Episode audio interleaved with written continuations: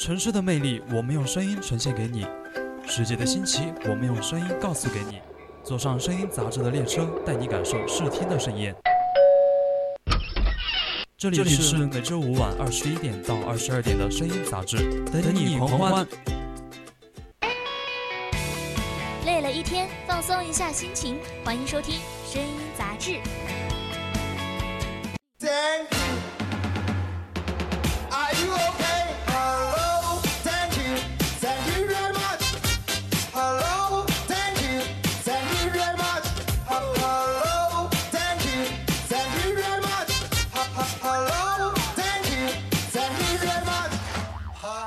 看不完的杂志，只有听不完的故事。Hello，亲爱的听众朋友们，大家晚上好！这里是每周三晚二十一点至二十二点为您准时播出的声音杂志，我是主播五月，我是主播昭昭，大家晚上好啊！哎，五月啊，我发现你最近微信头像好像换的有点勤快呀，一会儿是什么高山流水的，一会儿又是什么鸟语花香的，是吧？这你都发现了，不愧是我 QQ 空间亲密。那亲密度的位居榜首的人啊，怎么样？我的头像好看吗？嗯，怎么说呢？好看是好看呢，但是是我不懂得发信啊。哪天得空了哈，也推荐一些好看的给我，让我也就发信 一下，发信一下。你就你就别拿我开玩笑了，好不好？我是哇，三天两头的换个头像也是被逼无奈呀，被迫营业，你知道吗？不是自己换头像，怎么就还被逼无奈了呢？怎么怎么这样说？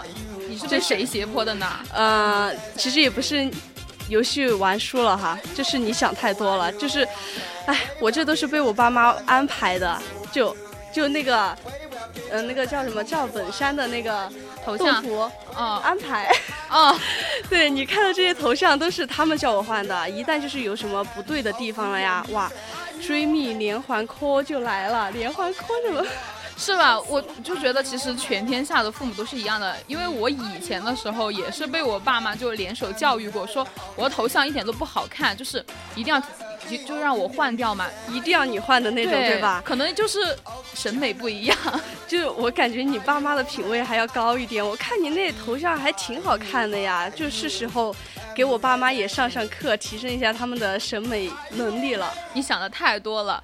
他们让我换是他们的事儿，我换不换那是我的事儿呀，这都是我自己找的头像好吗？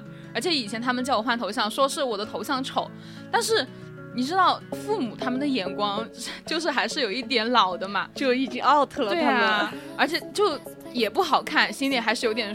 就是有点数的嘛，所以说我也是宁死不屈，所以说就没有换他们。哇，我要是有你这份勇气的话，去忤逆我的母上大人和父亲大人，哇，我也就不用看着我这头像发愁了呀。所以今天我就特别特别想和大家吐槽一下，今天我把我的头像换成了我爸妈最想要要的样子了。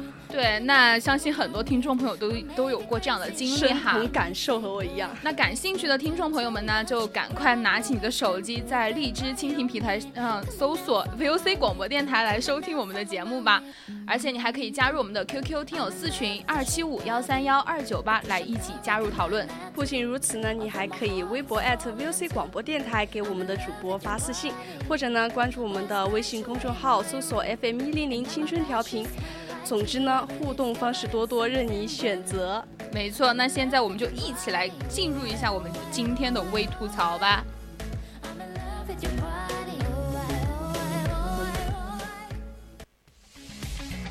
有话大家说，想玩来吐槽，声音杂志微微微微吐槽。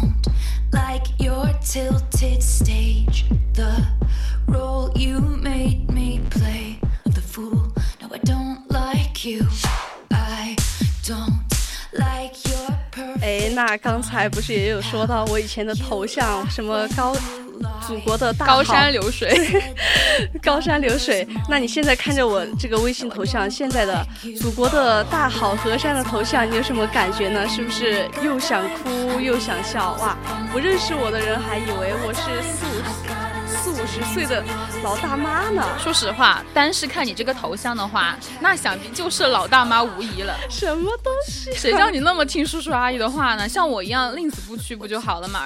那哪会像现在这样子坐在这儿给我吐槽这个东西啊？我也是没办法呀，就是你要是每天都被爸爸妈妈催着换头像的话，看你会不会屈服。哎，本来想着吧，这换头像改签名三天可见是当代年轻人那种情绪发泄的一种方式嘛，对吧？生活中呢也有很多不称心如意的事情啊，又不敢明目张胆的说出口，这头像啊就成了我们这种表表态的首要选择，是吧？也许是你的吧，但是我选头像就真的是选漂亮，就是自己感觉对眼了的。但是可能在父母的眼中哈，头像就是一种门面，反映了一个人的思想啊、形象之类的。因为别人会通过微信头像啊来建立，就是对你的一个第一印象吧。嗯，其实就像刚才说的，我的祖国的大好河山看起来就让你觉得我是一个老大妈，老大妈。对，谁说不是呢？就是为了帮我在这种。网络社交上打造成那种积极、健康、健康的那种阳光向上的女孩啊，热情的我的爸妈呢，也是自动的化身成为头像头像的选择师了，哎，替我用心精心的筛选了每一点点的像素，只是为了让我的那些七大姑八大姨满意，然后让我的朋友。哎，觉得我有品位，是挺有品位的，只不过呢是个人特点比较突出的品位哈。那我想知道，就是受叔叔阿姨那么青睐的，就是青年指定头像到底是啥样子的？他们心中的 number one 应该是什么类型的呢？就是在我爸妈眼中吧，头像这件事儿哈。万途皆下品，唯有山河高。就像刚才，祖国的大好河山就是首选。像这种，嗯，唯美的风景啊，才能彰显出自己那种不俗的阅历和豁达开阔的胸襟。好像也是这么个道理。我爸的头像就是泰山，他就自己觉得这头像有有那种很高大威猛的感觉，比较适合他的气质。我就也只能够在旁边，就是昧着良心附和一下，因为我觉得一点都不配他的气质，就一边摸着自己的良心。内心是心痛我我一我的内内心痛，但是爸爸，嗯，你这个这个泰山的头像太棒了，真的。我记得有一次，我记得我我有一次啊，就是换了一个女明星的照片当头像嘛，就我的偶像梅梅嘛。结果我妈前一秒就说我的头像丑，后一秒你猜怎么着？我爸就发微信叫我把头像改了。我真的怀疑他们两个就绝对是那种串通好的，对我的头像。绝对的不满意，就微信都来催了，这可还行？这简直就是给你来了个前后夹攻呀！果然姜还是老的辣，我猜你最后还是把头像给换了吧？可不得换了吗？我又换成了大表姐的头像，就是刘雯的嘛。啊，换了之后呢，我的脑海里就闪现出一句话：敌军还有五秒到达战场。嘿，果然过了一会儿，我妈就又下达了圣旨。让我把头像换了，我觉得你可能还是不要头像的好一点吧，这样你爸妈也省得每天搁那儿监视着你的头像，也让你就是懒得换。对呀，我也想呀，但是你说，呃，马化腾爸爸能不能把这个微信微信的那种版本升级一下，就是让每别人看不到，不要有头像的也可以啊。就是我换什么他们都不满意是吧？那还不如让他们给我找找头像算了，这下他们就总该满意了吧？所以说呀，叔叔阿姨就。这不就给你找了几张高大威猛的山的图片吗？可不是嘛！当我看到这些，就是当时我看看见这张照片的时候，啊，我气得想吐血。怎么说呢？就是那个山啊，特别的雄伟，就让我脑海中立马浮现了美国的大峡谷。这不是挺好的吗？这这种美国大峡谷也是。世界奇就是十十大奇观之一，对啊，而且它的那个景色其实也是蛮美的。如果能够拍到好角度的话，我觉得拿来做微信头像，好像也许 也大概也还可以。嗯，得了吧，你要是喜欢，嘿，回头我推荐给你行吗？那就算了吧，大可不必哈，我就不用夺人所爱了。嗯，虽然就是我觉得这是一张很美的风景照。可是我一个女孩子适合这样的吗？看到这张照片的时候，立马就给我妈反映，就是说这张照片不行不行，我坚决宁死不屈。然后我妈就又给我去找了张，她还还跟我说有山有水，哎，这个合适了吧？这就对了呀！你看有山有水，这不就是很符合我们江南的那种，呃，怎么说小气质吗？对，那种气质挺合适的呀。不仅就展现出自己笑对人生百态的风云淡风轻，还有一个。非常非常有气质的人生格局，我只能说，哎，你这文采还挺不错的。不过就是说到我妈，也是有一次让我换头像，而且不仅是换头像，还让我把名字给改了，说换成山清水水秀。就他是说要从细节来看内心，看看出我有没有很大气，有没有一点做大事的心态。我真想说何必呢？真的能看出来什么呀？哇，头像不仅能看出一个人的人品，原来微信名也可以啊！哇，阿姨还会看面相呢。哎，不不不不，哎，是通过头像看性格啊。那是厉害厉害，乱糟的。我还是觉得阿姨挺厉害的。就是对我妈来说吧，也不是什么美景都行的，像什么日出东方啊，雄鹰展翅。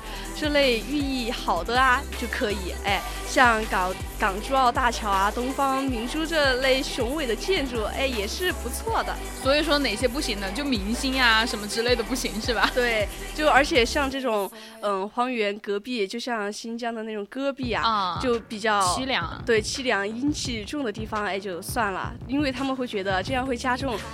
内心的负能量哦，你说这个，我想起来，就是你知道好运连连的那幅图吗？就是中间有一朵莲花，我知道，我知道，经常看，而且我也有我的一个亲戚也有换了这个头像的。当时哎，怎么说，一言难尽啊，就是怎么回事？怎么回事？又一言难尽了。就荷花那幅图不是挺好的吗？是挺好看呀。所以说当时因为以前我的审就是人的审美是会变的，以前我还是有偏向一点点那样审美的嘛。但是为了响应我妈的号召，就是能够和她有一点点匹配的，我就把换成了这个头像。我觉得这是花了吧，总该你满意了吧？我觉得应该不错吧？对啊，因为花的颜色。是白色的，然后他就说这个不行，不吉利，就因为它是白的。哎，总之啊，优美的山河、炫彩的花朵要炫彩的哈，不是黑白的，才是我们父母强被推荐的头像。他们深信啊，就是用上这类的那种头像，就能迅速的将你与浮夸的同辈区别开来，也是蛮不错的。但是在这个时候，我觉得你会变成更浮夸的那一个，我才是这时候应该放上一首小丑竟是我自己，应该说一句这样的话吧。放一首陈奕迅的《浮夸》来听听。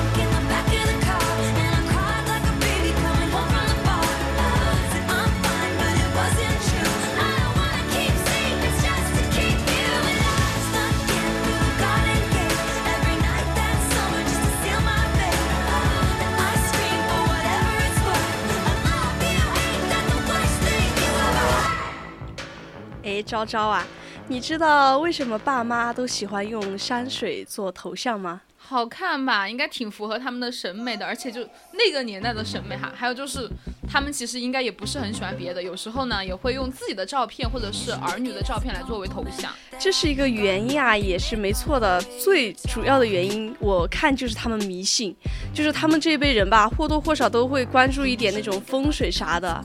哎，对你说这个，我就想起来，就是我小时候成绩其实也就还一般般，然后我妈就拉着我去找算命先生算过命呢。然后就算命先生给我给了我一个符，让我带在身上，说这个可以保佑我考上清华北大。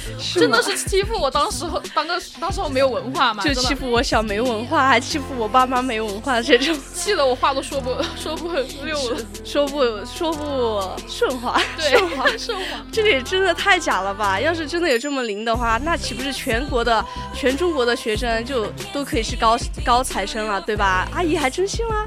我就觉得他这属于急，就是病急乱投医嘛，不仅花了冤枉钱，结果呢，我不这也没有考上清华北大嘛。嗯，现在我都还拿这件事来笑话我妈呢，结果他还怪我说我小时候说我小时候烂的时候每次都请家长，关键是现在。我跟你说，现在对，就是我我姐嘛，她不是结婚了之后要小孩嘛，嗯，因为身体原因一直没要上，然后她又去找算命的，又给她又给她求了个福，又就说那个算命的就说，嗯，可能明年后年就开始可能就有小孩了，所以说现在我就开始筹钱了，什么筹什么钱？筹钱干嘛？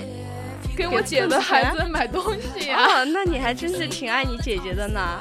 就是我，我感觉就是去算命这个东西吧，还是怎么说呢？就是宁可哎，不能说宁可信其有，不可信其无，就是你心诚则灵嘛。怎么说？就是你顺其自然吧。既然去求了，那就信吧，是这样吗？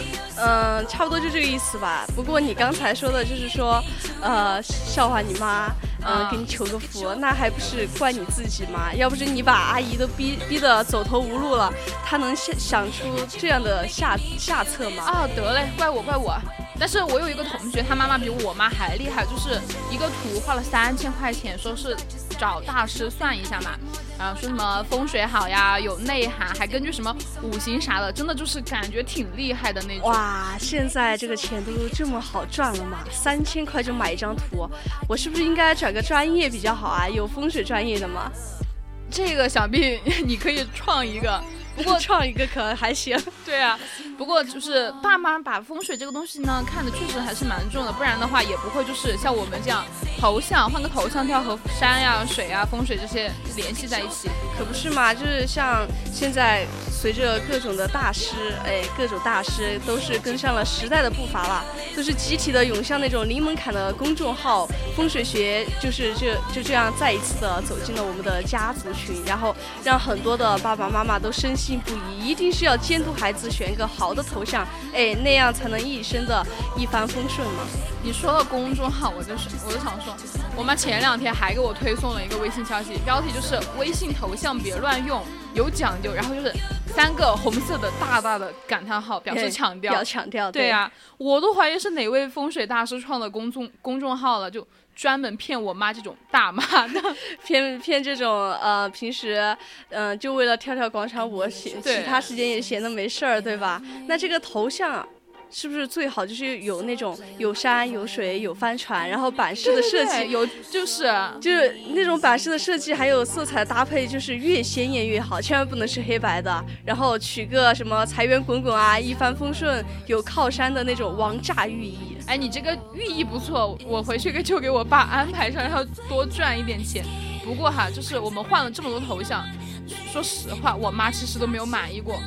我就寻思着吧，这其实动物也可以啊，既好看又可爱的是吧？哎，您可别说了，我上次换了一个那个袋鼠的头像，我就觉得挺可爱的嘛。然后我妈看成了小狗，后来她就跟我说，我是属属那个龙的，然后龙和狗对冲，建议我换一换。嗯，然后我就立马给她发了一个假笑男孩的那个表情包过去，就是假笑男孩那个。知道吗？那个表情包。那我是蛇，我应该可以使用狗的吧？呃，应该可以。就是蛇不不不不是说是那种叫小龙吗？应该也不行。所以说也不行是吧？对。哎，好难呀。就是我其实还是以为动物图可爱满分嘛，也是人畜无害的，应该就是属于保险类型的微信头像了。可谁知道呀，也是难逃父母的魔脑啊！就是近，就是现代才熟知的一些国外的动物啊，他们都会从那些什么诡异的传统属，就传统的属相啊、玄学之类的，就另类的解读，对吧？就很另类啊！而且我有个同那个朋友，就是真的是受不了了，就干脆就是把头像换成透明的了，哎，就是有点像那种看起来没有头像的人了，嗯，然后结果他妈妈就说。没有头像不吉利，无头漏财。无头，这太可爱了吧！你这样我说，我想起来，我之前我我班群里面有有一个人，他把他头像换成了全黑的。这个肯定不行，肯定不行，我都觉得不行，哎，这就不行。关键是什么呢？关键是隔壁班有一个男生也换了一个全黑的头像，然后就让我以为，嗯，情侣头像，你懂吗？这，但后来发现是误会了，就是反正都是为了应付爸妈，有可能对吧？干脆就不要那个图了，直接换一个那种。呃，纯色的头像算了，我们做儿女的太难了，这有头像也不行，没头像更不行。哎，这父母真的是太难搞定了，这一届父母真的是太难了。其实说来说去啊，还是建议建议啊，拿你自己的照片当头像，用别人的照片吧，不仅透着对自己长相的不自信，而且更是要注意自己的能量被别人夺去了。能量什么意思？就是反正就是有点那种。嗯，玄学的那种感感觉吧，就是父母咋说咋有理吧。反正被训多了，你也就是大概能摸清楚长辈口中各位大师的那种惯用套路了。依葫芦画瓢嘛，哎呀，两句玄学就是学着说一下嘛，对吧？不能像大师那样给你娓娓道来，还是能够偷两句大师说的话，还是能够骗一骗那些没有接触过的人，是吧？对。这是个好办法，这叫什么？将计就计，连《孙子兵法》都用上了。我以后也可以试一下，回去把那个三十六计看一遍。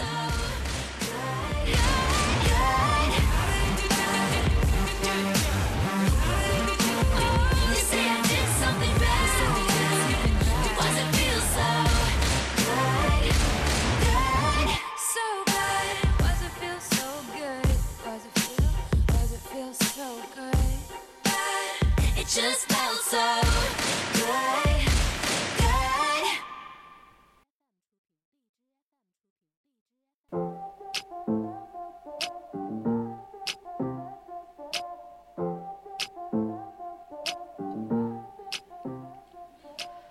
我跟你说，我为了捍卫我自己的头像，和我妈 和我爸斗智斗勇，真的是累死我了。为了给别人那种留下积极的印象，他们还规定我的头像都应该是那种活泼敞亮的，这样才能够浑身充满正能量。那你可以换上太阳呀，这就可以了呀，热情阳光。都得要照化了，再不然关公怎么样？不是都是喜欢用什么关公做门神吗？浑身都散发着一个正能量，还能够辟邪，多好呀！哎，这个我觉得吧。用关公还得去算算风水才行，看适不适合做头像。就是用人当头像的话，其实也也有不少雷区的，你知道吧？就是有纹身的也不行，拿个那种酒杯叼着烟的，哎，更不行。哦，这个倒是更不行啊！全身没遮掩似的，哎，也不行，这样是败坏社会风气。要是视力评不上精神文明，哎，那就是罪大恶极了呀！视力评不上精神文明和这个头像有什么关系？呃，我作为市里的一份子，当然要奉献出我自己的一份力呀！原来都是这么评的吗？哇，是我 out 了。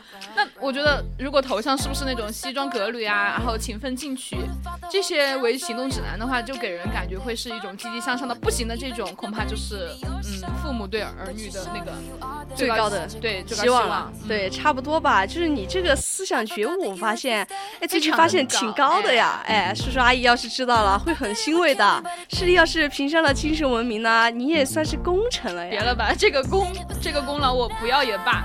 我觉得就算是，嗯，你刚刚说的放上自己的照片吧，但是也不行啊。就是我放了自己照片，我父母他们还是不消停，就是不是随便一张酷炫自拍就可以的。我的审美就是因为跟他们不在同一个频道上嘛，也是不行的，对吧？也不行，就算整体形象没有问题，要是要还要落到那种实处，就是那种微表情，低头的、回头的、四十五度角仰望天空的，脸还没拍全的，哎。表情怪异的，通通都不行，对吧？我就想说，他们眼中可以行的，肯定是那种就直接自拍杀手的那种自拍照，可能在他们眼中就是比较行的。而且像，对，像那种叫你刚才说什么？自拍杀手？对，自拍杀手就是那种迷之角度那种呀，你知道吗？就是你觉得，嗯，这张照片不行，但是因为爸妈的审美不一样，对吧？然后 就不一样。但是像那种自拍哈。丑搞恶化也是不可以的哎，毕竟你的颜值还支撑不了你的任性，拿这种当头像的话，只会气得你爸妈，哎，恨不得是把你塞回肚子里去。这颜值。支撑不了我的任性，我就想说那个迷之角度的自拍能够支撑得了我的任性吗？就是你爸妈觉得可以就可以，那行吧，反正我就觉得这些要求真的很要求真的很严格，什么暴漫呀、鬼畜等，就表情直接就被判出去了。要是我们的老母亲一不小心受到了惊吓的话，这个背这个锅就是背锅还不得还不行对吧？还必须得背着。其实爸爸妈妈哪里知道我们这种换头像有多么随意，就是像。我们自己的 idol 啊，最新的硬照长在了我们的审美上嘛，那种小姐姐啊，长在自己笑点上的小弟弟，都是有可能会成为我，呃，不是我，啊，因为我已经不能随意任任我支配我自己的头像了，成为跟我同龄人的那种头像的主角了，这些都是。对我 QQ 头像，它以前就是我爱豆的照片，烟许佳佳佳的，然后现在是因为，然后现在换成了一个背景图，也是他们团里面的。就是还是和他们有关系嘛，就是我们这种都是比较这样的。哎，我发现哈，微信头像我支配不了，QQ 头像我还支配不了吗？对吧？那微信头像，我想一下，我的 QQ 没有加我爸妈，因为他们也玩不来 QQ。对，那我就，哎，回去。我想一下，我也不能把我爸妈屏蔽了，对吧？微信头像也不能屏蔽他们。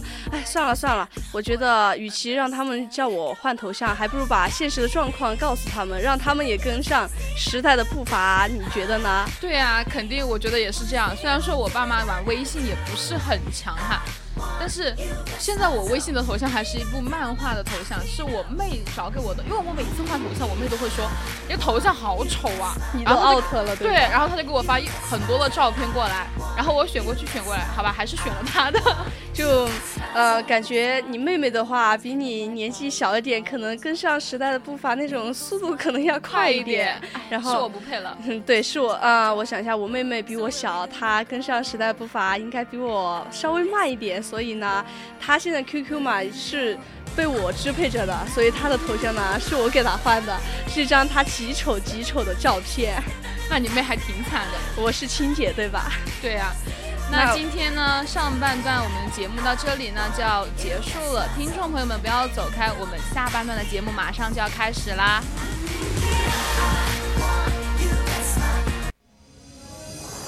点亮眼睛，唤醒耳朵。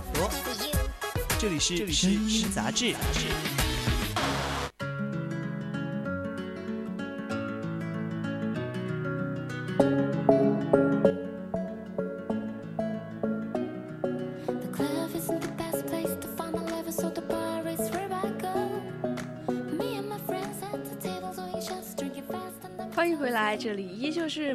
三晚为您准时播出的声音杂志，我是主播五月，我是主播昭昭。那刚刚我们在上半段呢，也是有吐槽了，就是我们把。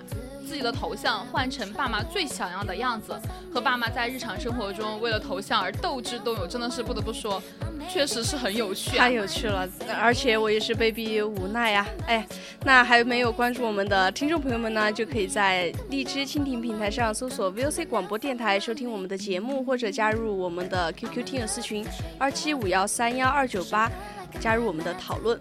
同时呢，你也可以艾特呃微博艾特 VOC 广播电台，留下你的精彩评论，或者是关注我们的微信公众号 FM 一零零青春调频，来给我们留言哦。没错，那就赶快进入我们今天的微娱乐吧。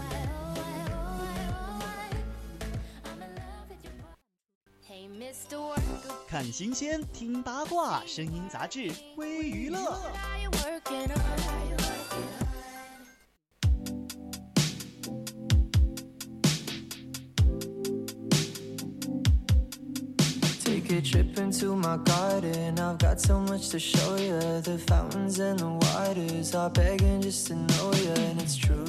那首先呢，我们来一起听一下第一条微娱乐。唐小天工作室辟谣恋情瓜，哎，我真的是觉得娱乐圈从来是不缺瓜的呀。这不，演员唐小天呢，就是被拍到。在晚上和一名女子啊外出的聚餐，举止亲密，唐小天的手里还拿着烟，而且嗯随地吐痰。对，就在大家其实都以为唐小天是在恋爱的时候，唐小天呢也是发文道歉，就是表示自己做了错误的示范，并且接受大家的批评。随后呢，工作室呢也是表示，女方是合作多年的工作人员，大家可能就是有一点喝多了嘛，所以说行为就是有一点不当。但是，就比如说像我我看来哈，如果是仅仅那种合作关系的话，那举止是不是有点太亲密了些啊？既然是要辟谣的话，大家就是也不要太过于关注了嘛。确实有很多简单的事情，如果被放大之后呢，也会引起我们的误会。而且作为公众人物的话，我觉得像他敢错敢当也还是不错的啦。其实说实话，刚开始我看到这个瓜的时候，我也以为是真的，就是没想到原来是个误会。瓜子买了还没吃，结果就散了。不过呢，其实明星的私生活嘛，有啥好关注的呢？主要呢，我们还是去看他的作品比较好，对吧？可不是嘛，就是因为他们两个演的那种那个小小确幸，真的是很甜啊！就是当时剧出来的时候，也是很磕呀，而且，嗯，还以为真的。我就是当当当时看着看见这个，呃，被爆出来恋情的时候，还以为真的是磕到了，谁知道人家只是一个工作人员聚餐，所以说我们这些群众哈，还是不要过度的去关注人家的私生活，还是多多的去关注一下作品。不不过说实话，就是当明星真的是太不容易了，什么都容易让人误解。本来没有的事情吧，同事关系都好一点，就会被人家认为是谈恋爱，着实是让人头大。对啊，还好是辟谣了，要是没有辟谣的话，就得多伤粉丝的心啊！而且我就是觉得感觉。唐小天应该就也不是那种呃很快就会谈恋爱的人吧，也是希望就是他可以把更多的时间花在作品上，因为我还是蛮期待他作品的，所以大家还是多多的关注唐小天的作作品吧。就是作为一个年轻的演员吧，感觉他还是蛮不错的呀。希望他可以继续的努力，拍出更好的电视剧。所以吃瓜群众，大家可以散啦。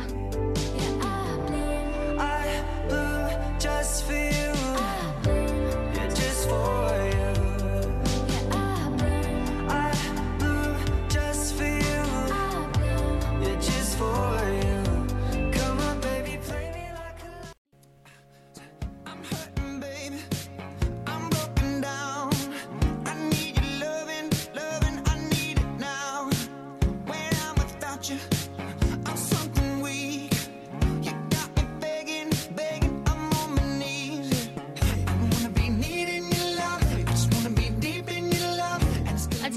呢，我们一起来看一下下一条微娱乐。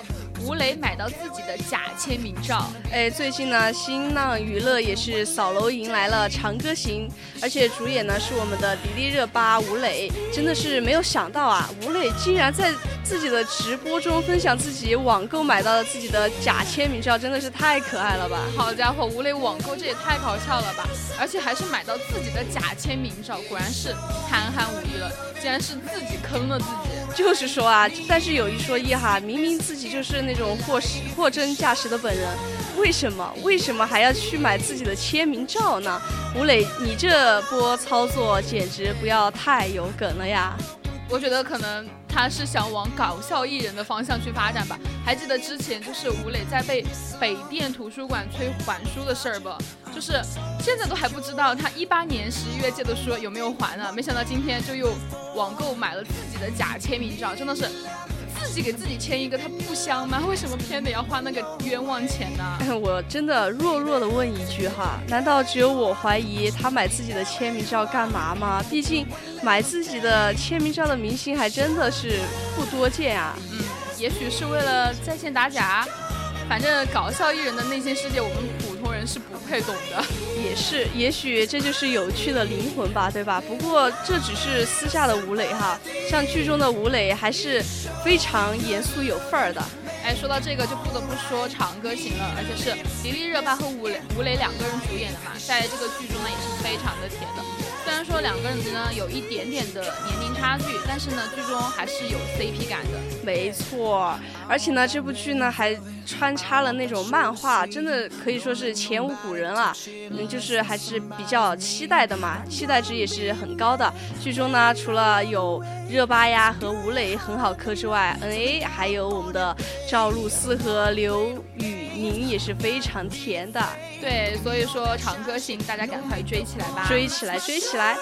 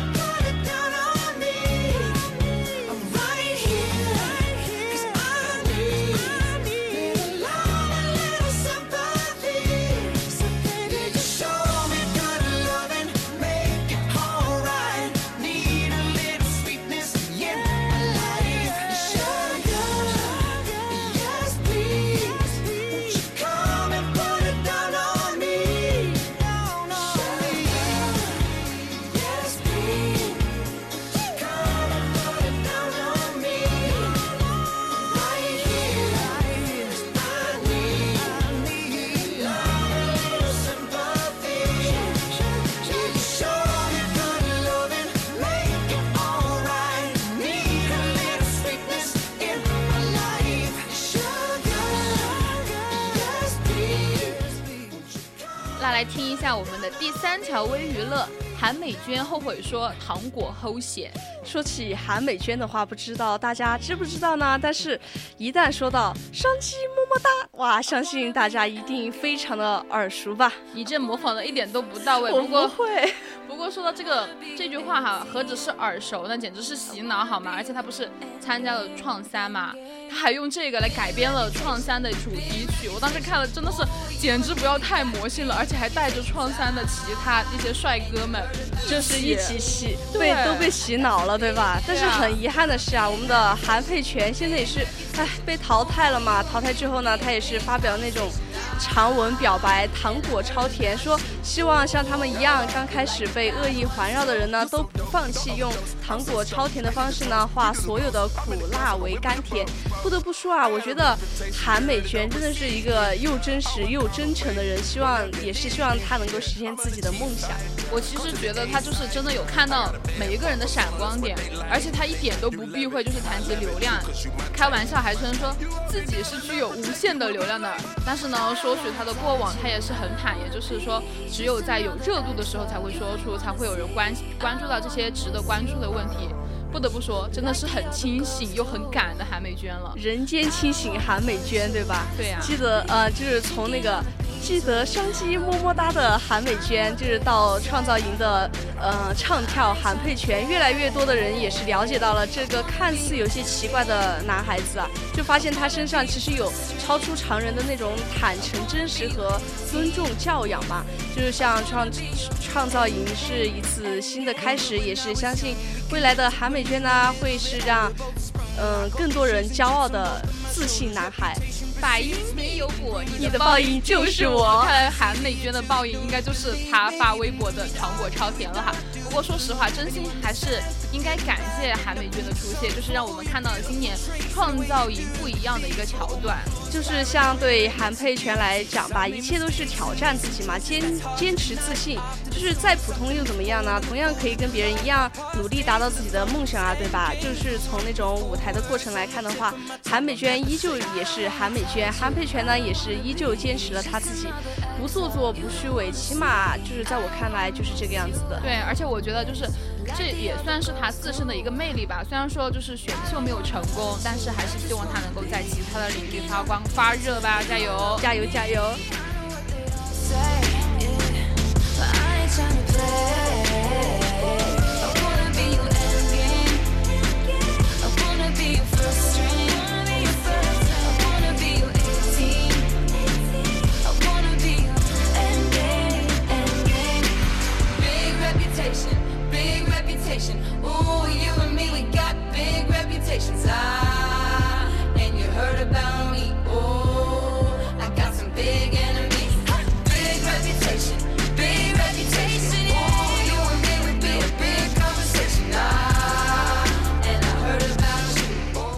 接下来呢，让我们一起来看一下最后一条微娱乐。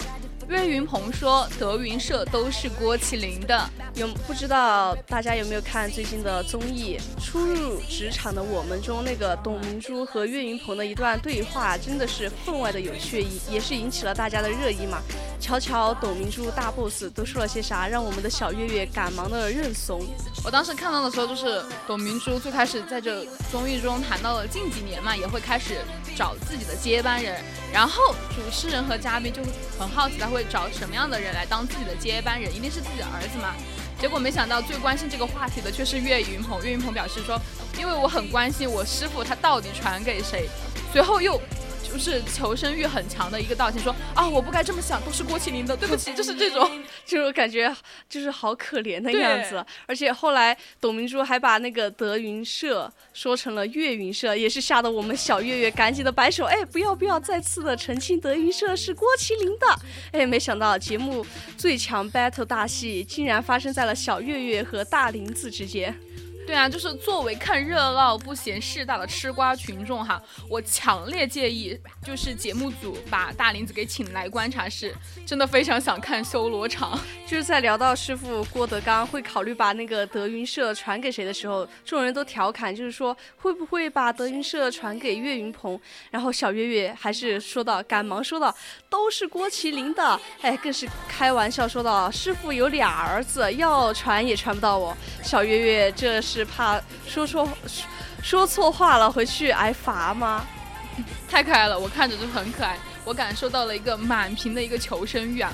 估计小月月内心想的都是啊，还好我反应快，嘴皮子溜，不错不错，差点就犯了大错了。作为德云社呃社员的基本，嗯，这个叫什么素质？基本的技能之一，就是嘴皮子要溜啊，这求生欲真的是太强了，就完美的诠释了。干得好不如生得好啊！德云社内部的竞争一点都不激烈，原来娱乐圈的那种也是怕，也是怕关系户的嘛。像岳云鹏和郭麒麟在一起的时候都那么的欢乐，也亏了没有竞争力了。其实我觉得小岳岳嘛，作为德云社前两年最红的演员哈，也是深得师傅的喜爱和他们师兄弟的一个尊重。虽然说就是稳坐在第一的。就是德云一哥的位置，但是说起德云社传承的话，还是非常高度认可郭麒麟的。没错，那也是，嗯，希望大家都支持郭麒麟，不仅仅也是因为他电视剧里那种演技比较出色嘛，还有他相声也是说的挺好的，也是期待郭麒麟有更好的，嗯，就是去弘扬相声这一届。没错，也是希望我们德云社能够就是发展的越来越好，给大家带来更多的欢乐。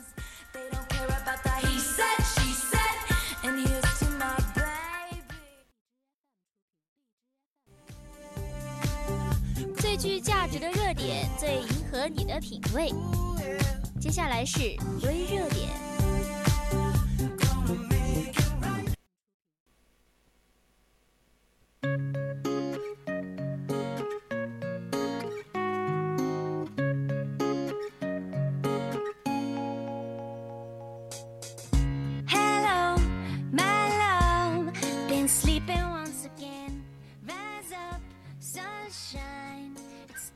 那接下来呢，就让我们一起来听一下我们的微热点——烈士们的清明。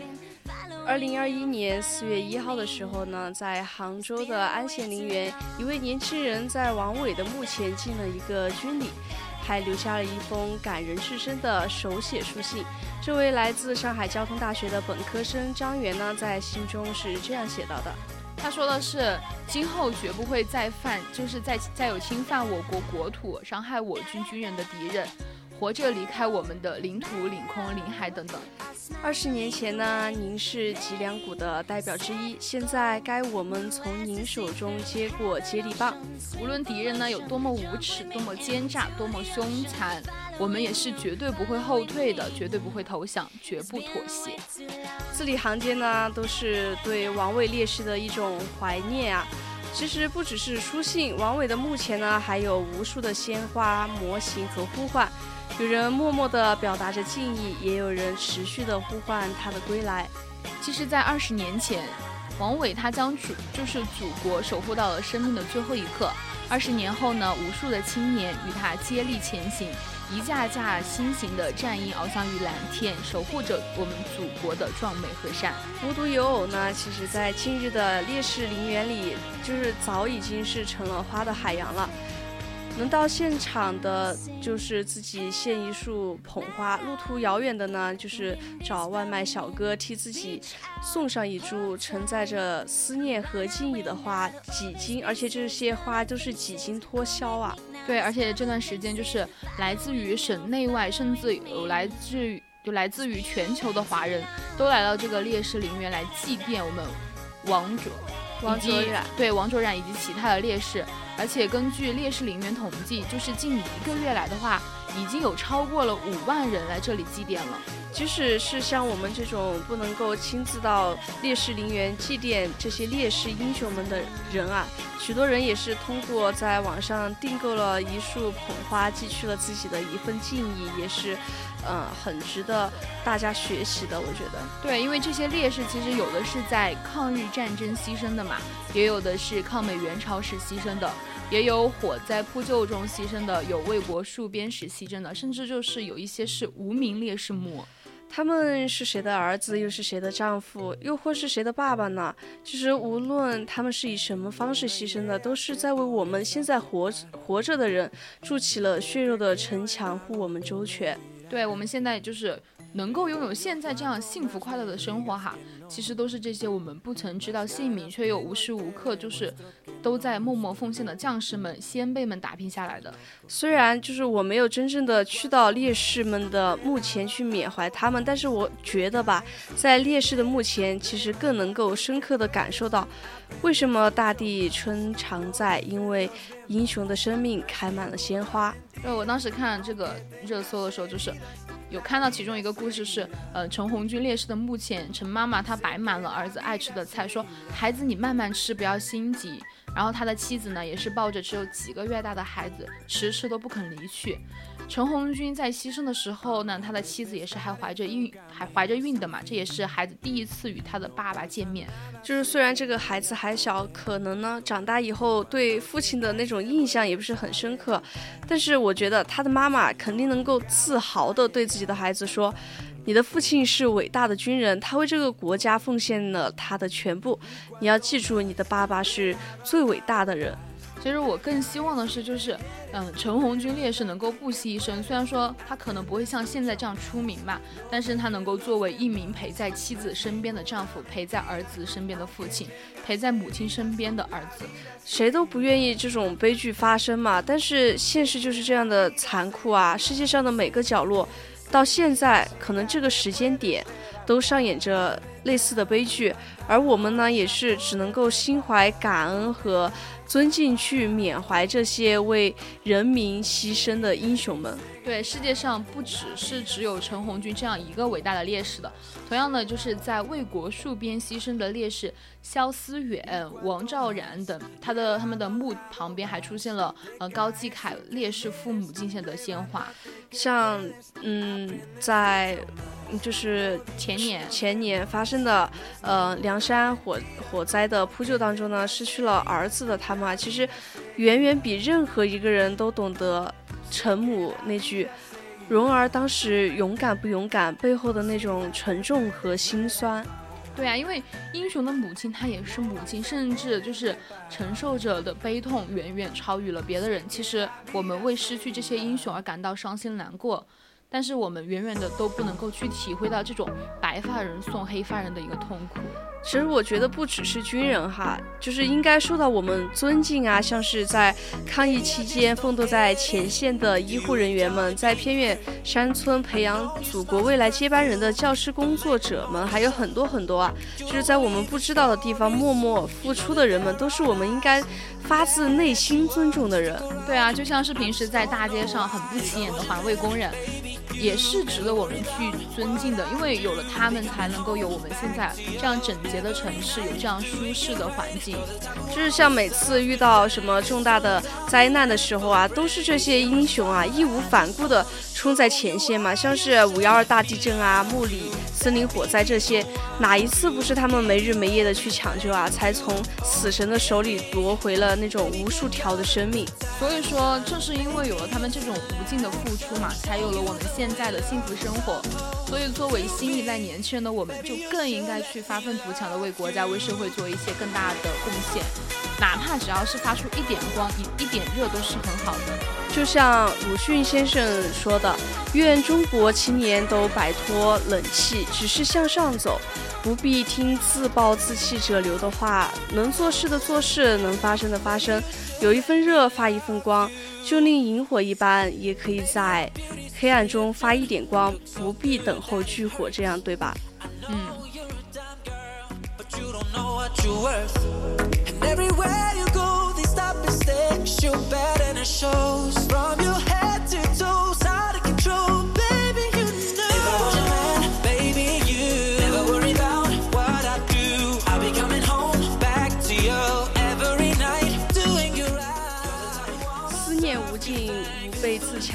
也是希望中国人能够团结起来，心怀对烈士们、英雄们的敬意，发光发热，做出一点点的贡献也是很好的。嗯，今天的这期微热点是比较沉重的话题哈，也是希望听众朋友们在听过之后，能够再次加深对就是我们祖国的热爱，对英雄们的一个尊敬。那现在也是到了我们北京时间的二十一点五十五分了，今天的声音杂志到这里就结束了。我是五月，我们下期再见。我是昭昭，下期见了，拜拜。